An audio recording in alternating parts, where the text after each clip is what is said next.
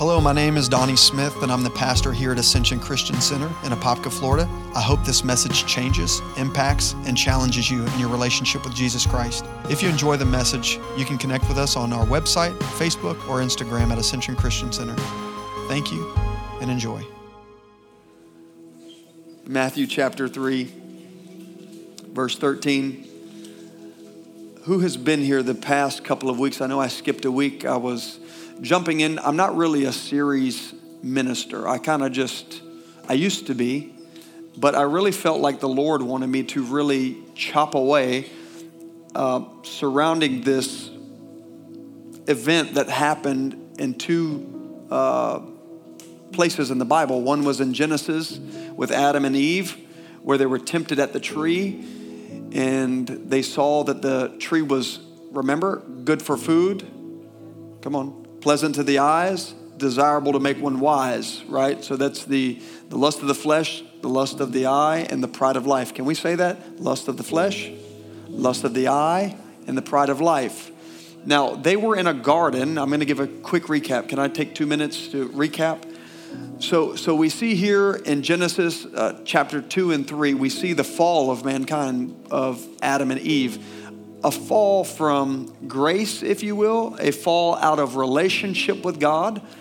They were once in fellowship with God where God would minister to them, He walked with them, He talked with them. Everything that they needed was in the garden right then and there. And then they decided to kind of go their own way. They thought God was holding something back from them, so they, they pick from the forbidden tree. Which, which tree was that? Come on, talk to me. That was the tree of the knowledge of good and evil. And the enemy tempts them and says, Hey, has God even said not to eat of that? He said, God has only said that because he's withholding something from you, essentially. That's the DSV version. So, so they were concerned. Here's what the devil says for God knows that in the day that you eat of it, you will be like him. But the problem was, is in Genesis chapter 1, he created man in his own image and in his likeness. So they already were made like God. They were already made in his image. So they were trying to become something that they already were. And this is the temptation of the devil, right? He tries to get you to think and achieve something like works, right? Let me try to become a son. Let me try to become a daughter. He gets you caught up in this works driven Christianity, not really realizing that Jesus Christ paid everything on the cross. You already are a son. You already are a daughter of God. So the lie is trying to become something that you already are. Make sense? And so we talked about how when they fell from God's grace, we talked about where they went. So they were in a garden, say a garden. So, what's outside of a garden? Come on, say it loud so everybody knows. Okay, I'm not trying to pick at the scriptures, but I'm only assuming that if they were in a garden, they got excommunicated. I'm only assuming that they were in a wilderness. And so, if you fast forward thousands of years, we pick up in Matthew chapter 4. Well, we're in, uh, let me just read Matthew chapter 3 first, and then we'll digress a little bit into and talk about Matthew chapter 4. So, in Matthew chapter 3, verse 13 through 17, it says this Then Jesus came from Galilee to John at the Jordan to be baptized by him. And John tried to prevent him, saying, I indeed need to be baptized by you. Are you coming to me? But Jesus answered and said to him, Permit it to be so, for thus is fitting to fulfill all righteousness.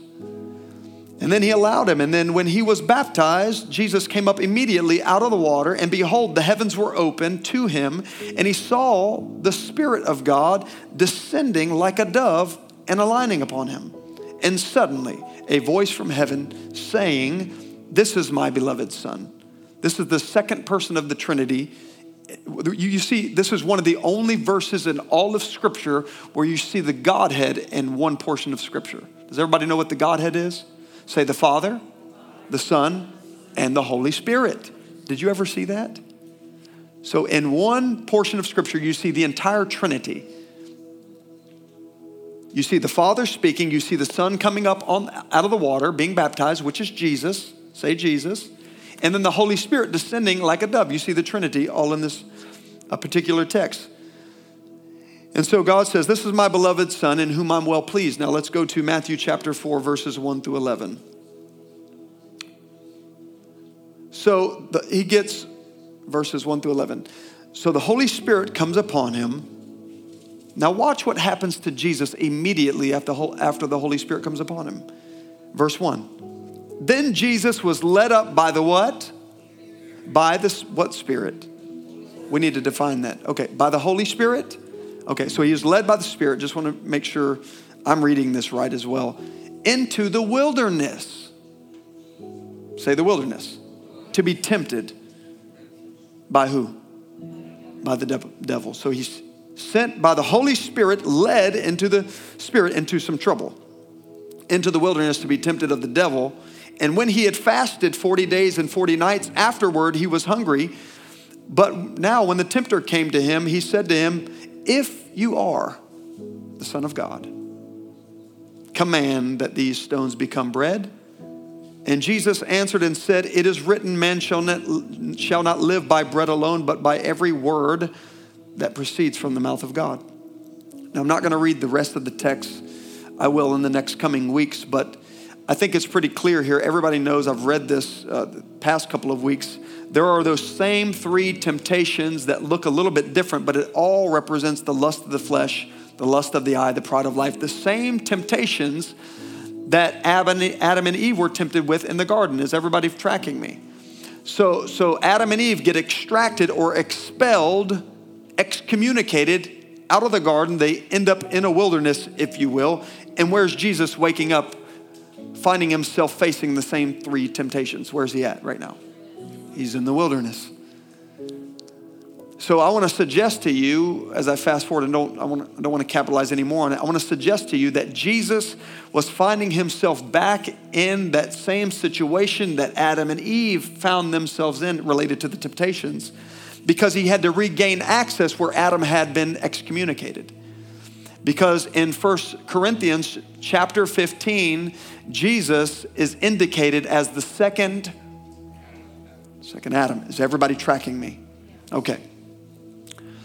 Genesis chapter 3, verse 6, you don't have to go there. So when the woman saw that the tree was good for food, pleasant to the eyes, desirable to make one wise, she took of its fruit and ate, and she also gave to her husband with her. So we see that they engaged in that. But my whole text is surrounding this one scripture where the devil approaches Jesus Christ, the Messiah, the Son of God, and he tells him, Command these stones to become bread. Is everybody ready? Listen, I want to say this right out of the gate that you cannot pay your way into heaven. Okay? To think that this message is suggesting that we have to go to the cross like Jesus did, I'm not saying that. But everything that Jesus laid out, he models for us to follow. As a matter of fact, he says, unless you take up your cross once, daily, you cannot be my disciple. So, but in no way, shape, or form can we earn our way into heaven. It's all through the finished work of Jesus Christ that He accomplished on the cross by the command of God the Father. And now the Holy Spirit is here, now that Jesus is at His right hand of the Father. The Holy Spirit here is still accomplishing God's work and kingdom in and through our lives. Is that all established? Do we all feel the same? We are on the same lines theologically? However, I believe that the body of Christ is in a similar season of what Jesus was going through right now. I believe that there is a severe testing and tempting that the body of Christ is going through. And we are going to have to pass the test if we're going to get to where God is calling us to be personally. Can somebody say amen to that? Does everybody hear what I'm saying? Okay, to say that Jesus um, he did accomplish everything. But do you still struggle in your sin? Do I still struggle with my sin? How's that going for some of you and myself? There are still temptations. There are still hardships that we face. There are still, there's st- do you know why we still, do you know, oh, thank you, Lord. Thank you, Jesus. He just gave me something that wasn't here. Do you know why we still struggle? Why? because we live in the flesh. We don't walk according to the flesh, like the Bible says, but it says we are trapped in this body. This is why Paul said this I have to die daily. And this is the way where the enemy uses temptation is when the flesh is alive, when we have our own appetites, our own agendas. And I want to talk about that today. How many are ready to start walking into victory? How many are done with the Christianity, uh, the roller coaster Christianity, up this season and down the next? Well, Paul, the apostle, of course, Jesus modeled this really, really well. Paul modeled a life of victory. And there was only one reason why uh, Paul was able to walk in that type of level of victory. He didn't get married. No, I'm just kidding. That's not the reason whatsoever. That was a joke. My wife was looking down. That's not why. It helped, I'm sure. You know, he didn't give his away his money and stuff, and, you know, yeah, yeah his, his, prayer closet didn't get interrupted. And, uh, you know, he was able to go where he wanted to on Friday night for dinner. I'm just kidding. I love you, honey. It was a total joke. In trouble after service. He found the art of dying to self. He found out how to crucify the flesh. And the only room that we give the enemy, I believe we give the enemy too much credit in our lives. Really, the only, the only way he's able to operate in any way, shape, or form, listen, it's not what he throws out at you externally, it's, it's what happens on the inside. Like it has everything to do with our appetites, our own desires. You know, the Bible talks about every man is led away by his own desires and lusts. This is where we find ourselves in trouble. This is why we have to be careful about what we want. That's really good stuff. So, so, in other words, be cautious about what you're hungry for. Be cautious and evaluate yourself as to what is attractive to you. I don't mean just a, another human being, what you are attracted to, because the very thing that you desire can lure you right out of the will of God for your life. Was bread bad? I mean, is bread bad? And well, some of you are like, yes, it is now. I Googled it yesterday. My doctor told me to get off of it. it is, is really bad, especially white bread. Well, I still like bread.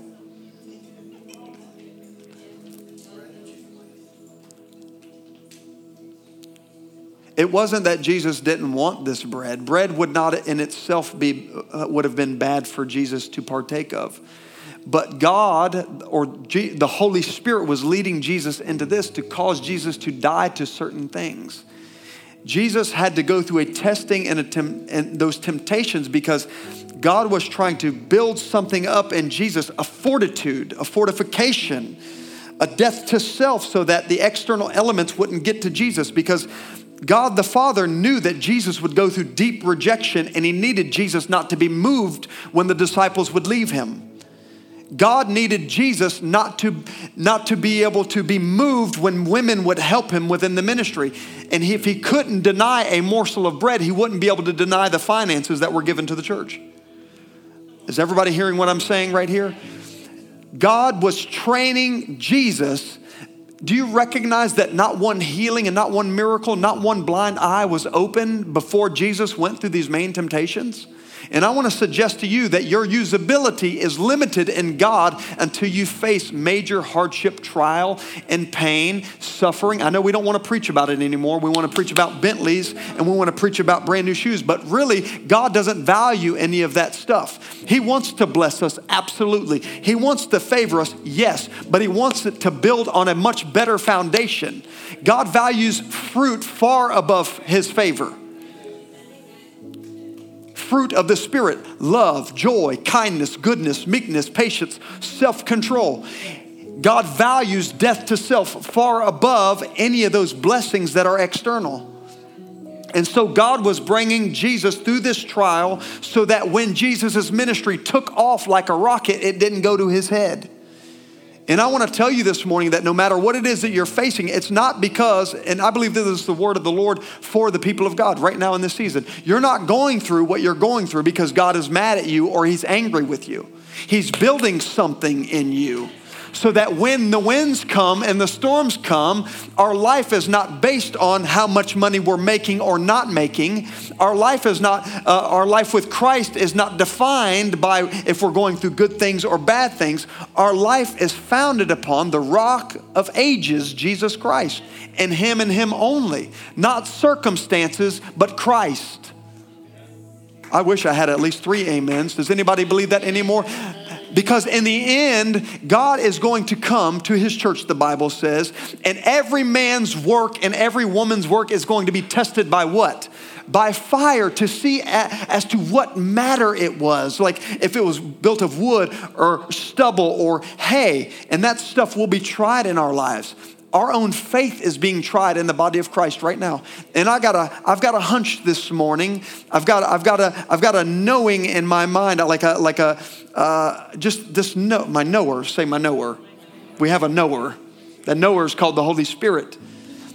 That there is people in this room that are going through specific challenges, and you're asking God to deliver you from them. But if God were to deliver you from them, He wouldn't be able to accomplish certain things in your life.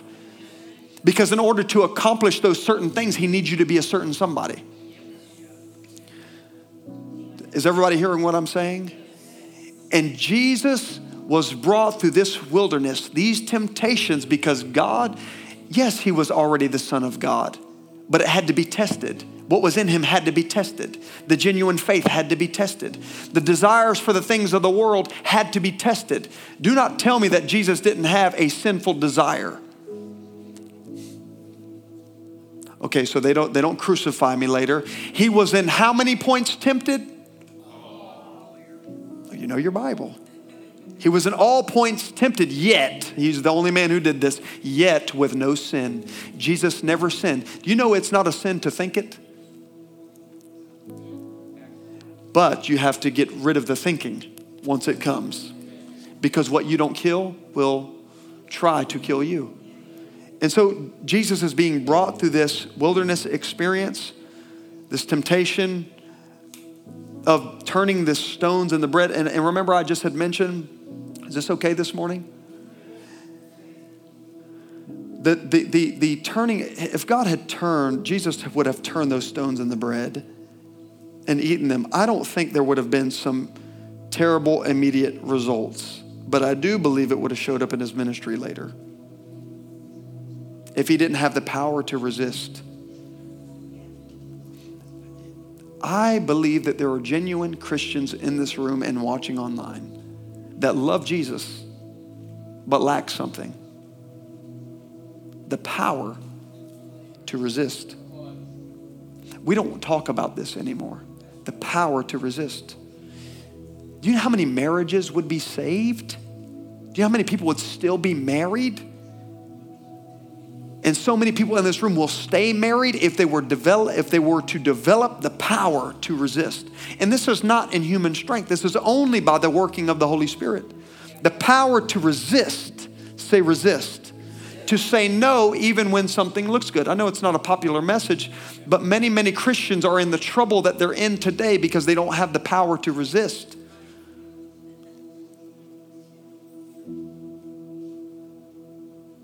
Now, when the tempter came, he said to him, If you are the Son of God, command these stones to become bread.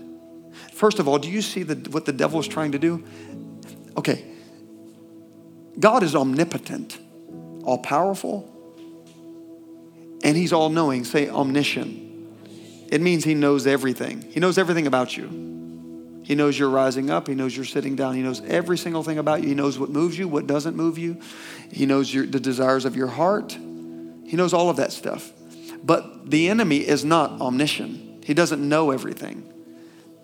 This is why he tempts with the same strategies. See, God uses new strategies, like what He uses in my life to get me to be conformed into the image of God's Son, that God uses, that the Holy Spirit uses, will not be the same thing that He uses on my wife, or Ken, or Donna, or anybody else or the Watts family. Do you understand? He's, he, he, the Lord uses different things based on our personalities, our appetites, our desires, but the devil uses the same three things the lust of the flesh, the lust of the eye, and the pride of life. He'll use the same three things.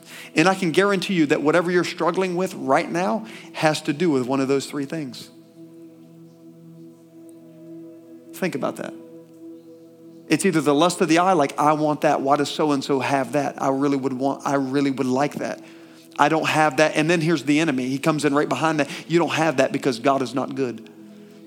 He's withholding something from you. Remember what Adam and Eve heard from the enemy? God knows, and in the day that you eat of it, you'll be like God. God is withholding something from you essentially. Now, watch this. The same temptation the enemy uses on Jesus. Command these stones to be bread if you are the Son of God. If you are who you say you are, do it. Listen, anytime that you feel the need to try to prove something, you prove that, and you try to prove it, you prove that you're not. Because a secure man or woman don't have to do anything to prove it. They are secure in the Lord. Does everybody hear what I'm saying? That's exactly what the devil tried to do with Adam and Eve. Become like God. Eat of this tree, you'll become like him.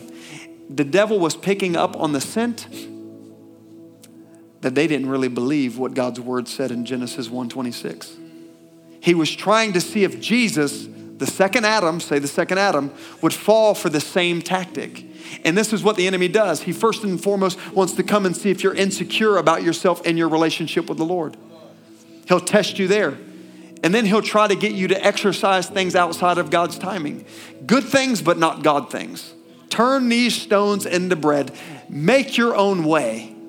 God is only in church. Come and visit him, love on him for 30 minutes to an hour, in this case, two hours.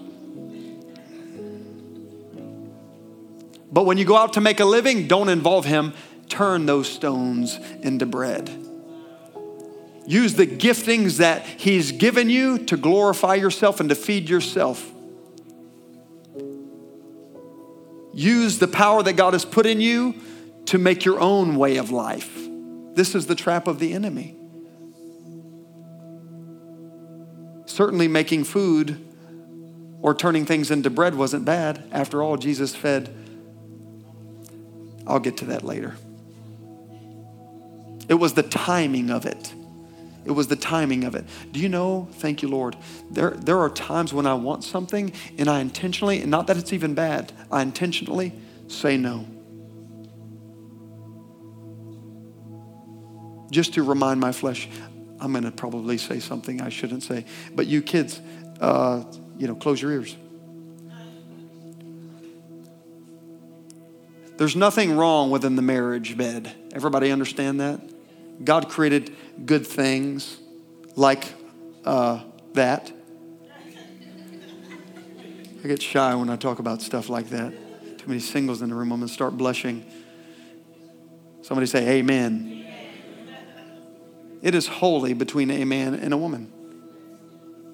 In the marriage covenant, within the marriage covenant, I said within the marriage covenant, but there are times when I know I'm consecrating myself to the Lord. I exercise the power to resist. Not that I can't engage with my wife or take my wife out on a date or be with my wife or be affectionate with my wife.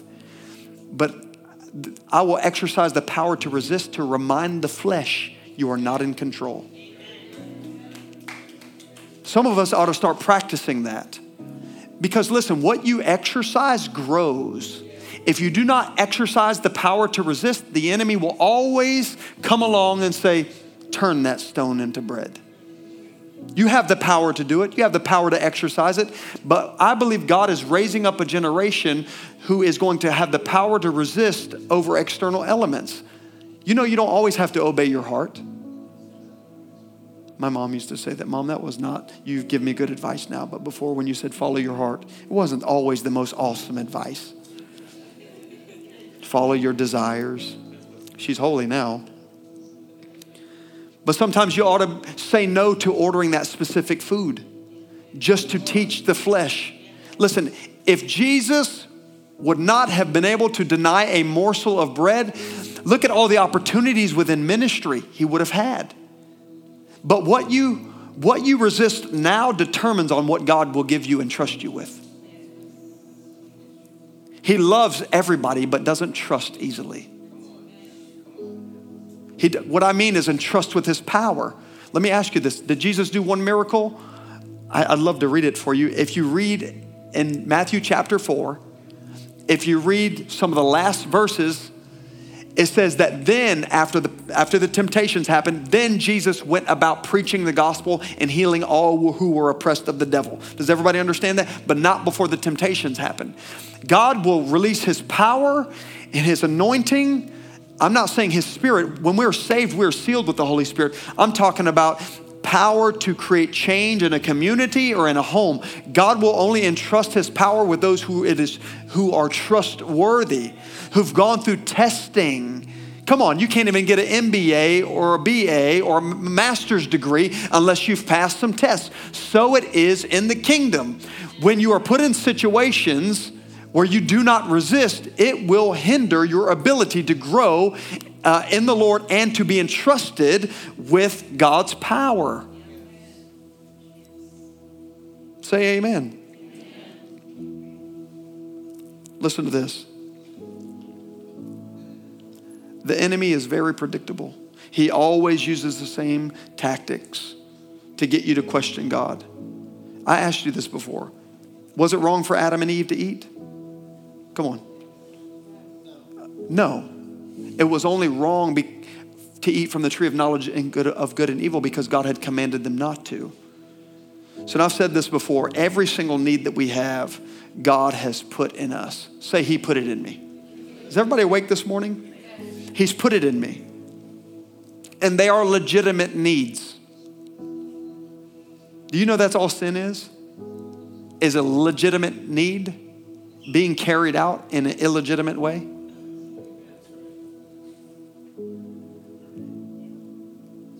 Every need.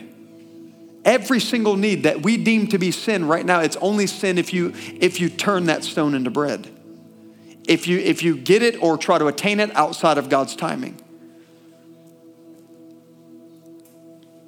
That's good stuff. And God desires to meet that in His timing, every single need. So sin is a legitimate desire being carried out in an illegitimate way, right? Was it wrong for Jesus to be hungry after fasting? No. But he would have never had the power to resist the temptation of abandoning. Remember the temptation of abandoning the cross? Let this cup pass from me, Father. Do you think he would have had the power to resist if he couldn't resist eating bread? God was doing something in him. Some of you are like, the enemy just has something out for me. No, God is allowing that stuff to happen so that you get built up on, on the inside, your spirit man, to say no to certain things. Some of us, some of us can't say no because we never say no. And you, uh, we have taught our body to say yes to everything we feel and desire and want. But your spirit man needs to be built up just as much as the external man needs to be built up. Most of us have our flesh in the driver's seat. Anything we see something, want to buy something, want to spend the money, our body just jumps right into it. But God wants to build up the power within our lives to resist certain things. Is it wrong to want to make money and to supply for our, man, our, our families, men? Is it wrong to want to supply yourself, those single ladies? Is, is it wrong to want to get your hair done and have money to buy things? No, there's nothing, there's nothing wrong with that. But there is God's way and then there's our way. And the enemy, I, I have seen the enemy at work as of late in people's lives, essentially saying, turn that stone into bread. Do it your way. Do the God thing your way. Feed yourself your way. Is it, is it, is it wrong? Are sexual desires wrong? No, but outside of marriage, it is destructive and cheap. Turn that stone into bread. Make it happen earlier than what it was supposed to. I, I know you're called to multiply five loaves and two fish and feed multitudes, but feed yourself first. Do, do you see that? Look at the greatness that Jesus was called to if he would have failed in this area. If we, as Christians, fail in this area of the flesh, we will not be trusted with spiritual things.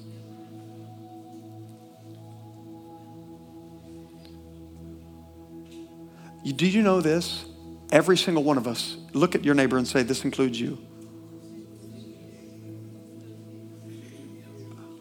You are called, I really want everybody to hear this really good. You are called to master the flesh.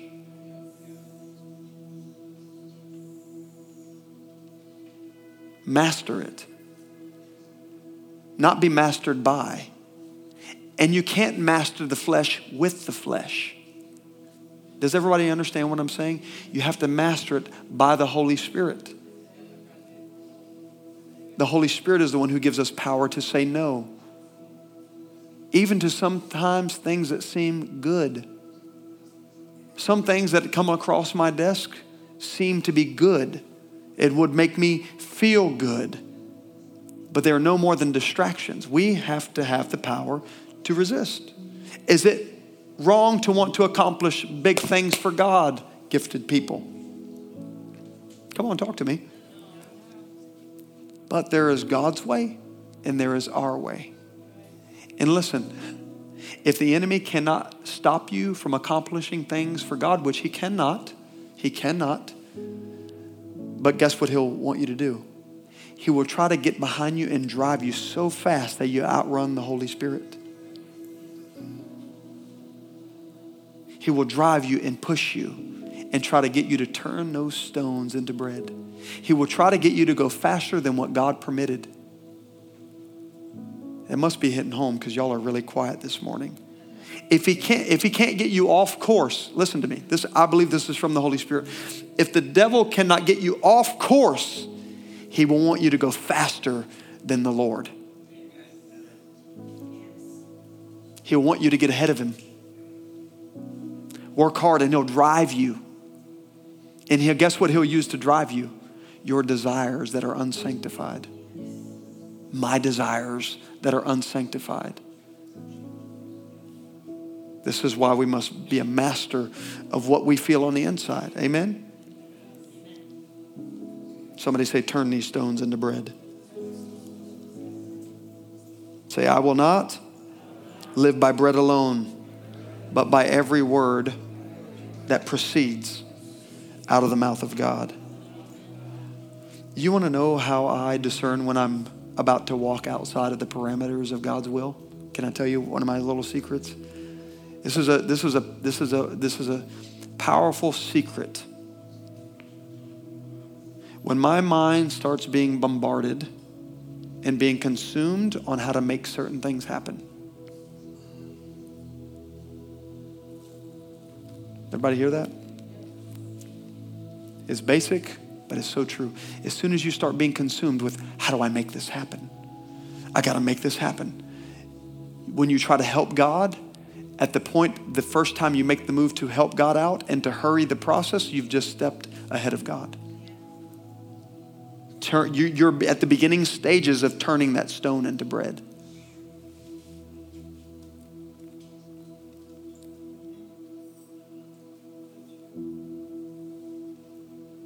Do you know why so many people struggle with discerning if something is in the will of God or something is the will of God or it's the enemy? You want to know? Because they both sound so similar. Those voices sound so similar. The Bible says that the devil is an angel of light. He portrays himself like an angel of light. Here's the difference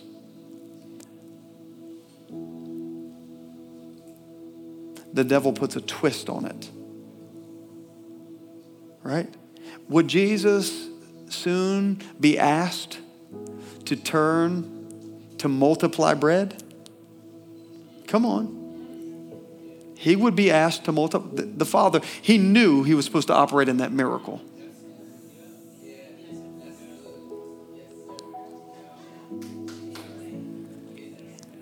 Your gift, anytime you, you use the gift for you, you're out of God's divine order. And the anointing will lift off your life quickly. And when you use when you use the gift that God has given you for others, the anointing increases.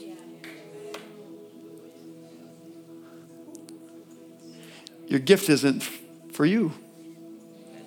It's for them. If Jesus would have turned that bread, Um, excuse me, that stone into bread, he would have got out of God's divine order.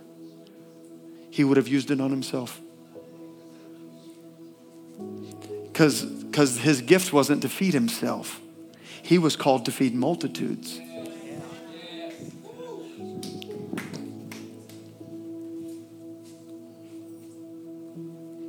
I'm almost done. You know what I truly believe? If Jesus would have turned, always remember the gift is not for you. Always remember it. There's things that the Lord has done in me and my wife's life, and, and my wife says, well, We should do this. I said, That's not for us, it's for the people, it's for God's people whatever little extra we give it we give it to the lord. You give it to the lord. As soon as you start be careful about what you use on yourself. It's never it's not meant for us. It's meant for them. It's meant for him to be glorified by doing it for them. And I, I truly believe that in matthew chapter 14 verse 15 through 21 it's let me read it to you I really believe if Jesus would have turned the stones into bread, God would have never trusted Jesus with multiplying the five loaves and two fish. Watch this Matthew chapter 14, verse 15 through 21. When it was evening, his disciples came to him saying, This is a deserted place, and the hour is already late. Send the multitudes away, that they may go into the villages to buy themselves food. But Jesus said to them, They do not need to go away. You give them something to eat. And they said to him, We have here only five loaves and two fish. And he said, Bring them here to me. Jesus could be trusted to work with bread now. This is good stuff. So he commanded the multitudes to sit down in the grass, and he took the five loaves and two fish, and he looked up to heaven, he blessed them, and he broke them and gave the loaves to the disciples, and the disciples to the multitudes. And they all ate and were filled. And then they took up 12 baskets full of fragments that remained. Now, those who had eaten were about 5,000 men, besides women and children. So, if there was a one wife and one child, you do the math. What you are willing to let go of and resist will determine what you could be trusted with.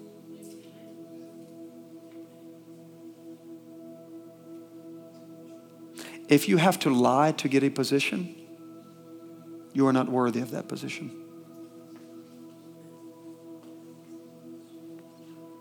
If you have to hurt someone in order for you to get the job or you get the place, you are not fit to lead. It's hard words. I speak this to myself. If I cannot put the people of God before myself, I'm not fit to be your pastor.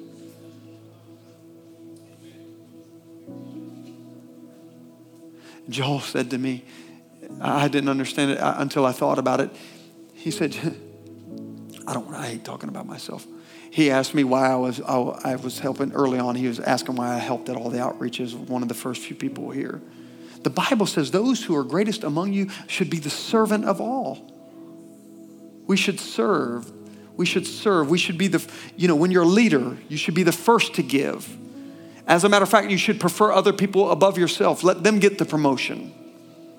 Yeah, this is hard, but this is this is the way there's difference between culture and God's kingdom. They're two different things.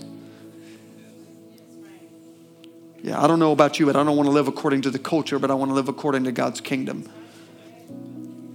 And listen what the Lord, I believe the Lord is saying through this scripture. So Jesus was broken about this, you know, regarding the desiring of the bread. He was broken, right? You cannot bless someone in an area you have not been broken.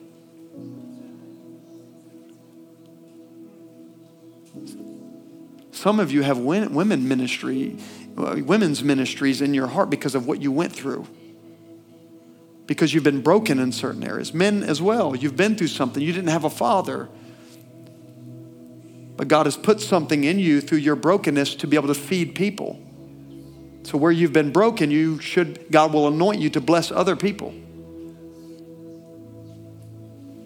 Most worship leaders and worshipers, gifted people, have been broken in certain areas of their lives. That's why, that's why the anointing is on their worship.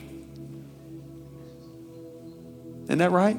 If you look at different worship leaders' lifestyles, like BC, they've gone through some type of tragedy, and God anoints that thing. And if you could worship beyond your tragedy, God turns it into oil for you and then for others. Amen? So he broke the bread and fed the multitudes. So I'm almost done. You can stand to your feet. Was this good?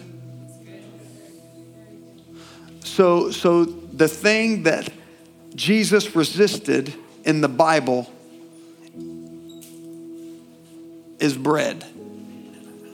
I want you to see these three segments. If, if I could drive anything home, here's what it would be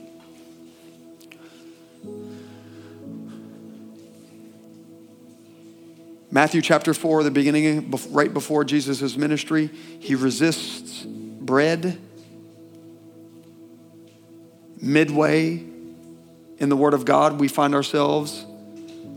Matthew chapter 14, Luke is around midway as well. You'll see this miracle of the five loaves and the two fish, Jesus multiplying the bread. So he resisted it, then was trusted to multiply it. But then in the very end, what is the one last act that Jesus does with his disciples? Right before his crucifixion and even after his crucifixion. If we really want to be technical, he sat down actually with the disciples in Passover, say Passover.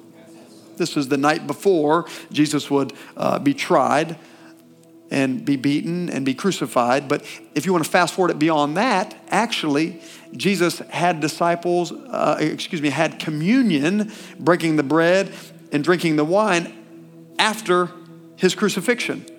Do you know when that was? With the men on the road to Emmaus.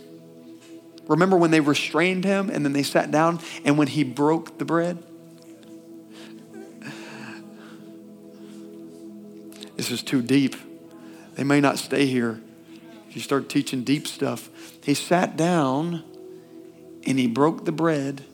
And the Bible says this. Can I read it? Luke chapter 24, as I close, verse 13. Dean is going to say hallelujah. I'm closing, Dean. Now, behold, two of them were traveling the same day to a village called Emmaus, which is seven miles from Jerusalem. And they had talked together about all these things that happened. So it was that while they conversed and reasoned, that Jesus himself drew near and went with them. This is after the crucifixion. But their eyes were restrained so that they did not know him. And Jesus goes on to say, What kind of conversation is this? What are you guys talking about? And they said, and I'll paraphrase, Are you the only guy in Jerusalem? All these things that happened to Jesus of Nazareth, how he, was crucified, that we thought he was the one who was going to turn the, the Roman government over, he was going to overthrow them. And then, and then Jesus opens his mouth and says to them, Oh, how slow you are at heart. He said, Oh, foolish ones and slow at heart to believe that all the things that the prophets had spoken, ought not the Christ to have suffered the things those things and enter his glory. And from the beginning of Moses and the prophets, he expounded to them the, all the scriptures, the things concerning himself. Then they drew near the village. And when they were going, he indicated that he would have gone further, but they constrained him. They held on to him. And they said, Abide with us, for it is evening and the day is far spent. And he, and he went in to stay with them. Can we pass out communion? Can we do that? And it says this watch this. They're having communion. Say communion. Did you guys ever see that in the scriptures? Now it came to pass as he sat at the table with them that he took bread, blessed it, broke it, and gave it to them. And it says this Then their eyes were opened and they knew him. And he vanished from their sight. And they said to one another, Did our hearts not burn within us as he talked to us on the road? And while he opened the scriptures to us. Such a beautiful passage. Remember how Jesus explained to them how the Christ might have suffered? Suffering has a way of blinding us. It says their eyes were closed, they couldn't see. Suffering has a way of doing that, of keeping you from seeing with the eyes of the Lord regarding your situation.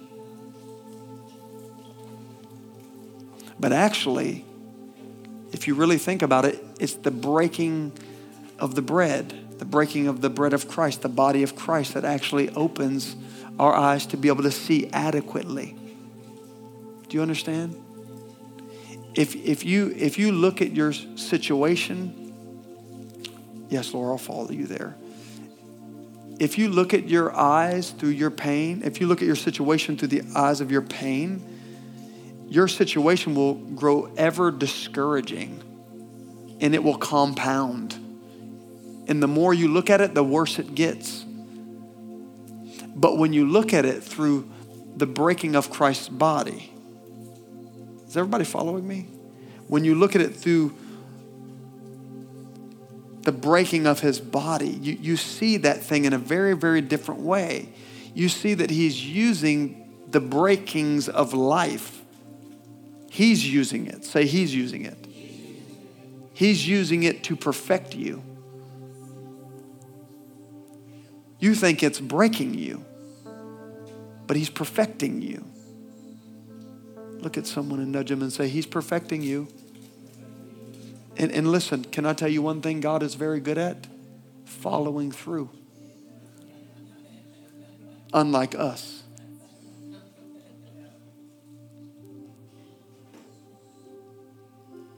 He follows through until Christ is formed.